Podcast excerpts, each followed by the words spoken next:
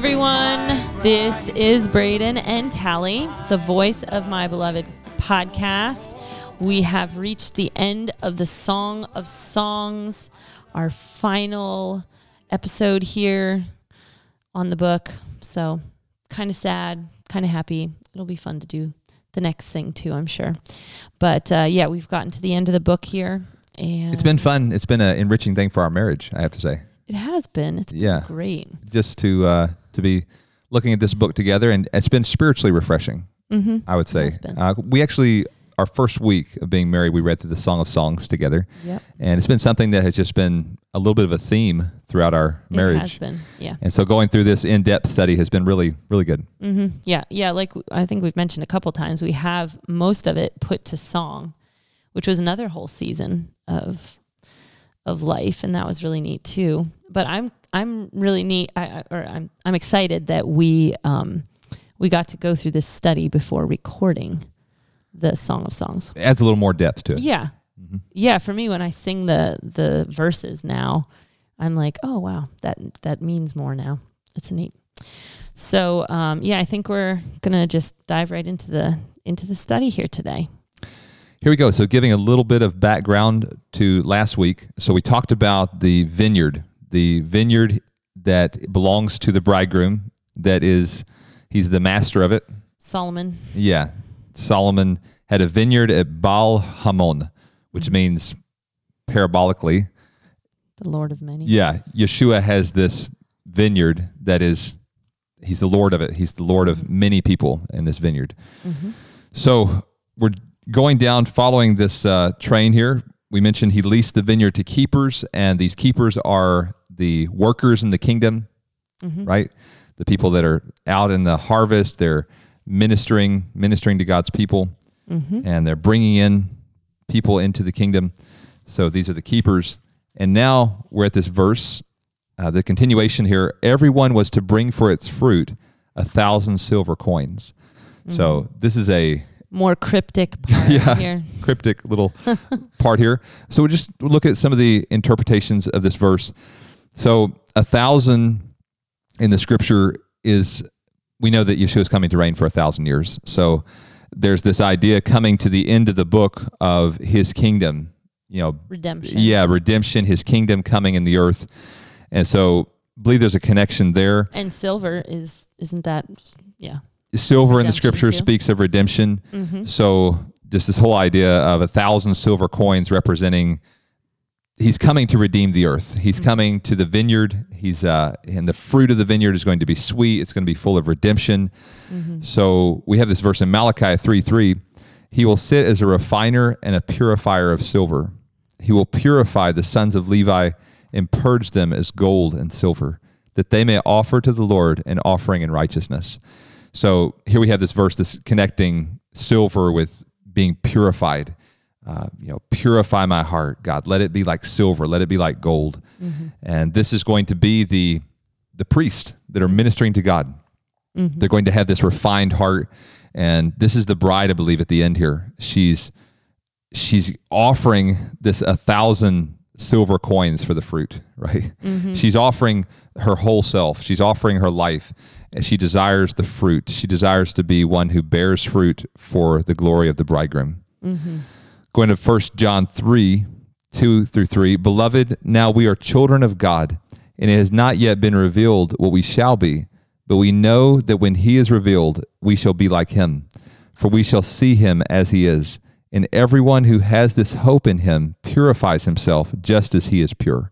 Mm-hmm. So, along the lines of the scriptures that say, Be holy as I am holy, right? Yeah. We're called to be pure, to purify ourselves just as he is pure. The bridegroom is so pure. And here John is saying, you know, we have this hope of seeing him, of being transformed into his likeness. Mm-hmm. And as that hope burns within us, then we desire purity.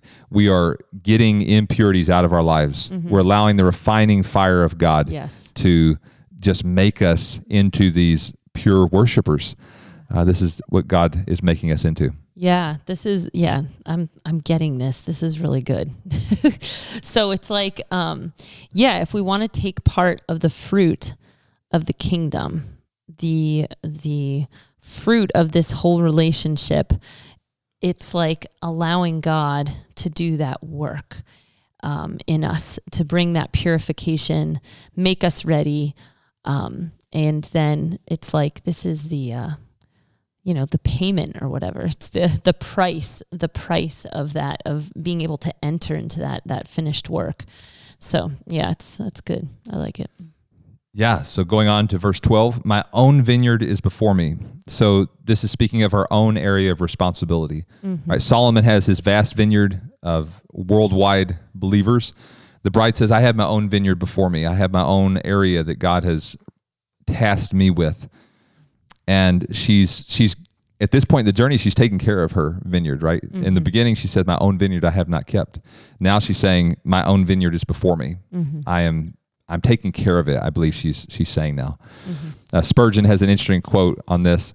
He says, "There are a great many people who seem to forget that they have a vineyard of their own to keep, or else, if they remember it, they cannot say, "My vineyard, which is mine, is before me." For they go about gazing on other people's vineyards instead of keeping their eyes fixed upon their own. They say, "Look at so and so's vineyard. I don't think he trims his vines in the new style." so just a little bit of Spurgeon wisdom there. the bride, she said, My own vineyard is before me. I'm mm-hmm. basically taking care of what God has given me. Mm-hmm. I'm not distracted. I think of Peter and Yeshua walking on the seashore, right? And mm-hmm. Peter turns around, well, what about him? Looking at John. Yeshua basically says, Don't worry about him. Just follow me. right, right. So too often we spend too much emotional energy on looking at other people's vineyards. Mm-hmm. Looking at the, you know, whatever whatever the problem might be. They're, they're not yeah. being fruitful. Whatever. And whereas God is really calling us, let's look at our own vineyard. Mm-hmm. Let's let's be um, focused on what is God doing, and re- how is He refining me, mm-hmm. and not so critical of others. Mm-hmm. Yeah, I can even think of the um, the approval of man, how that can get in the way of us, you know, tending to our own vineyard, you know, to the things that God's putting in front of us. I think people sometimes can say, no, this is what you should be tending to. you know what I mean? Um, but really being able to to be focused and have the relationship with our bridegroom to know I'm at peace. This is this is my this is my vineyard. This is before me. This is what I'm keeping watch over. Yeah, I see this sentiment expressed with Paul in Acts 20, 28 he says, That I may finish my race with joy in the ministry which I received from the Lord Yeshua to testify to the gospel of the grace of God. Mm-hmm. So here, Paul, I believed he had the same mindset. I'm going to finish what God has set before me to do. And so I just encourage you. I believe there's things that God has called each of you to do out there that are listening, and just to tend that, to tend that well, to water it, to keep it nourished, and fruit will come. You know, the scripture speaks of bearing fruit with patience sometimes it takes patience, right, to see that that fullness of fruit come forth, mm-hmm. but it will come. Goes on, says, You, O Solomon, may have a thousand. So here, she just mentioned that everyone's going to bring a thousand silver coins. Mm-hmm. And she's, okay, my vineyard here. And I, believe she's referring to her vineyard as being part of the big vineyard, right? Mm-hmm. She's saying, You may have a thousand, of Solomon. So, in a sense, he's requesting a thousand. The bride says, and you can have a 1000 mm-hmm. You know, if that's what you want, it's almost like um, he says jump, and she says how high. You know, right? kind of type of thing. Yeah, yeah. She, I think she, she's also kind of understanding that these two, like tending to her vineyard, but then also being a part of Solomon's vineyard that that like goes together like they're both right here right even in the same verse my own vineyard is before me and you, O Solomon, you may have a thousand. Like, I want a part of your vineyard too, recognizing that there's a connection there, you know, that, right. that it goes hand in hand. Yeah, that's good. So it goes on, it says, and those who tend its fruit, 200. So evidently she had helpers that were tending her vineyard, and she's saying they can have 200, which seems to be this idea of people you know in your in our lives there's there's those helpers right there's those people that tend the fruit in our lives i can think back on many people in my life that i could say fell in this category mm-hmm. of tending the fruit that god was bringing forth in me mm-hmm. and helping me uh, you know there were seasons of confusion seasons mm-hmm. of anxiety fear but God brought along people to encourage me and to mm-hmm. help me see past these weaknesses to actually uh, grow in the knowledge of Yeshua. Mm-hmm. So I'm thankful. And so the bride is recognizing those people here, it seems, that they were a major part of her journey. And so she's saying, Solomon, you get the thousand, but then there's going to be people that are going to be rewarded as well for bringing her forth. Mm-hmm. They can have 200. Right, right. So, verse 13, you who dwell in the gardens. And in the Hebrew, the word dwell there is yoshevet, which actually means to sit. So you could translate this verse as you who sit in the gardens. And this is speaking of, this is the bridegroom, right? Speaking to the bride. And he's saying, You who sit, he's, he's speaking directly to her. You're sitting in the gardens. This is her identity. She's in the midst of the fruit, she's in the midst of the growth. She is not isolated far away from the people of God. Mm-hmm. She is in the middle of the garden. Mm-hmm. And this is her identity. I love this at the end of the journey that mm-hmm. she has not grown bitter towards people, she's not isolated herself Right. but she's sitting in the midst of the garden. And this is a beautiful thing for us to really take to heart because if you're like most people, you have gone through challenges, relationship challenges, uh, things that can make you shrivel up and pull back. But I encourage you to walk in forgiveness, to walk in openness and honesty, and be this bride that is still dwelling in the garden, that is still desiring to love and to walk in in peace with the people that are in the garden. Yeah, I love this um, identifying thing too. You who who sit in the gardens. It's such a. It sounds like such a beautiful uh, a beautiful part of identity. It's like this is who I am. The person who sits in the gardens.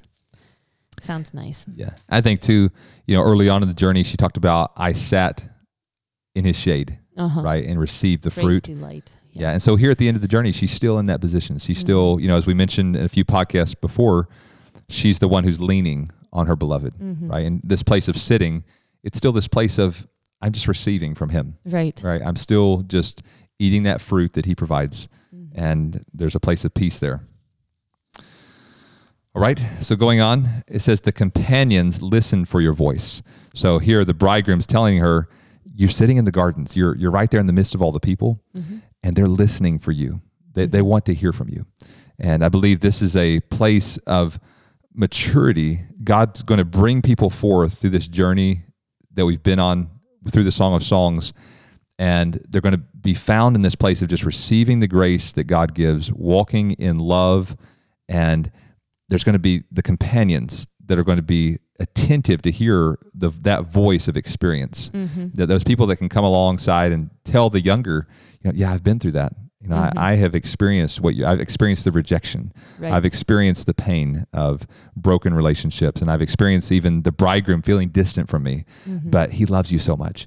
You know, just this sense of experience goes a long way Right. you know that these companions are they're listening for your voice they're listening for, for your wisdom Yeah. Yeah. And I love here. Uh, I'll I'll wait and let you talk about the next part here. oh, okay so uh, she says let me hear it you know so I love that. yeah. I just think that's so cool. yeah not only are the Like- companions listening Yeah. but the bridegroom says let me hear it Let too me hear it. I Yeah. just love that. That's so neat. Yeah, because it's uh, it's saying, um, you know, in the last verse, you've got her her vineyard and his vineyard, and that's like a together thing. And then here it's like, you know, they're listening for your voice. You, you know, speak, testify to those that are listening to your voice, but let me hear it too. Like it's like this how it goes together. You know, it's like the you know, being a voice of encouragement to the body, but then also um, understanding that how much the bridegroom wants to hear our voice as well. yeah there's a song that i've been listening to a little bit recently it goes let me see your face. Let me just hear your voice. Let me see the one i love. Let me see the one i love. And it's just this beautiful understanding that the bridegroom the one who created us Mm-hmm. he loves to hear us. He loves to hear us pray. He loves to hear us praise him. Yeah. and this is the revelation of the Song of Songs. The bridegroom who is so aware of all of our needs and is so aware of all of our weaknesses. Mm-hmm. The bride was not always, you know, this super strong, mm-hmm. you know, woman, but he's always saying, "I love to hear. I love to hear you speak to me. Mm-hmm. Keep that communication going." Right. and that, that's that's a powerful point of victory you know if we can even in a point of feeling like oh what am i doing you know why why is all this happening but to remember the bridegroom's voice saying oh i just want to hear your voice i love to hear you worship i love to hear you uh, desire relationship with me mm-hmm. and and when you that's half the battle won right there if you can just believe that that is the truth Right. then prayer becomes a delight. Mm-hmm. You you begin to delight spending time with the one. If he doesn't even like your voice, you know, Right. if he doesn't even like to be with you, why would you pursue that? Right. But no, he's the one who loves the way your voice sounds. Mm-hmm. You know, as humans, we have this whole thing of like certain people have nice voices, certain people don't have nice voices. Yeah. The bridegroom, he loves your voice. He Mm-hmm. created your voice, Right. right? yeah, and um, even within that, you know, I'm sure um, most of us have gone a season being distant from someone that we love, you know, for whatever reason you're traveling or whatever it is. And then when you like hear their voice again, it's like, oh, there they are. You know, I, I know I feel, I feel like that with, um, we've got several family members that are over in Israel and haven't seen them for a couple years now. And uh, when I hear their voice, I'm like, oh, I used to hear that all the time. like, and uh, just the sweetness of that. And um, so I just think of that, like that, you know, it's just such a uh, sweet thing, you know, when you hear the voice of someone that you love. And also just remembering that this is, you know, that this is mentioned. He, this isn't the only time that that he's saying this to her.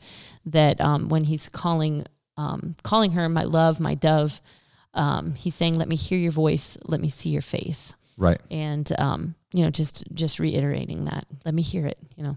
Right. Yeah, and I believe it's in different ways. You know, he wants to hear our voice in worship, of course, mm-hmm. and then intercession, praying for others. You know, having a heart to intercede for others around us, mm-hmm. and then also sharing the word. I believe he he longs to hear us share his heart with the broken and lost. Mm-hmm. And I believe in all those contexts, there's a place of he's delighted to hear us speaking. You know, if you testify of me before men, you know that kind of. th- There's a passage in the Gospels, and so um, he he's delighted by that. Isaiah 62, you know, says, "I will not be silent for Zion's sake," and so there's this call to lift up our voices, to make our voices heard, and it has a mighty spiritual impact as we do. Verse 14 says, Make haste, my beloved, and be like a gazelle or a young stag on the mountains of spices. So she's directly following this this call, right? Um, the bridegroom says, Let me hear your voice. And then she lifts up her voice. The bride here speaks and says, Make haste, my beloved. She's longing for him to come, I believe. And uh, this is a, I believe in the whole story, this can be likened to the Revelation passage that says, you know, the Spirit and the bride cry, Come. Make haste, my beloved. We want you to come. We want you to quickly come. Uh, Yeshua mentions three times in the book of Revelation, uh, in the last chapter there, I'm coming quickly. And so here the bride, she says, Yes, make haste, my beloved. I want you to come quickly. Be like a gazelle or a young stag on the mountains of spices. So, uh, 1 Timothy 4 8 says, Finally, there is laid up for me the crown of righteousness, which the Lord, the righteous judge, will give to me on that day, and not to me only, but also to all who have loved his appearing. So here, Paul, he's speaking of this truth that there's going to be those that love his appearing, and they're going to be given this crown of righteousness. And this is the bride. She's saying, "Make haste! We long for you. We want you to come." And uh, this this is really the heart of the bride. Yeah. Yeah, and uh, I, you know this is this was mentioned earlier in the song as well, where he's she's telling him to be like a gazelle or a young stag on the mountains, and I believe it's right after she decides not to go with him. Right And on the so- mountains of Bater, right? The mountains of separation. Yeah. Mm-hmm. So you see that this is like back then it was like the mountains of Bater and it was like right before this whole crisis happens with the bride. And then here it's like on the mountains of spices and you can see like it's kind of like full circle. Like she's, you know, reached a mature place and now she's like um the longing to like make haste like come quickly i want to be with you like it's the opposite of what happened last time with this Yeah, it's good. yeah So the gazelle it would speak of speed. You, have, you may have seen a gazelle running; they're very quick, and so be like a gazelle. So come quickly. And then stag would represent strength, right? You're coming in overcoming obstacles. Uh, he, Yeshua, when he comes back, he is going to overcome a lot of demonic obstacles, a lot of uh, powers, governmental powers. He's going to be this mighty stag that's going to overcome all of these things. He will come, overcome every enemy. And then, as Tally, you mentioned the mountains of spices. This represents worship. Uh, these are, you know, huge, you know, mountain. We talked about the beds of spices earlier on. These are mountains of spices. This is really, I believe, speaking of the eternal kingdom, the eternal city that the scripture talks about. And this is going to be a place of just mountains of overflowing worship, just extravagant right. worship. Yeah. Uh, the spices represent, yeah, this the fragrance, this the the fragrance of worship, and so this is what Yeshua is going to come back to: just abundance of worship, abundance of of love, and uh, this is what the song ends on. This note of He's going to come back as this gazelle, as this stag, to receive His glory, and so. Amen. It's been fun uh, doing this podcast. I hope you've been blessed and we might do we might do a another podcast next week with just kind of like a summary. Like for me, I felt like we, you know, just going through chapter by chapter and seeing, you know, how how the whole story kind of comes together at the end. Right. So, yeah. Yeah, so much blessings to you all. Keep pursuing the bridegroom. He is worthy. Mm-hmm. This is Braden and Tally reminding you to listen to the voice of your beloved bridegroom. He is coming quickly. Yeshua,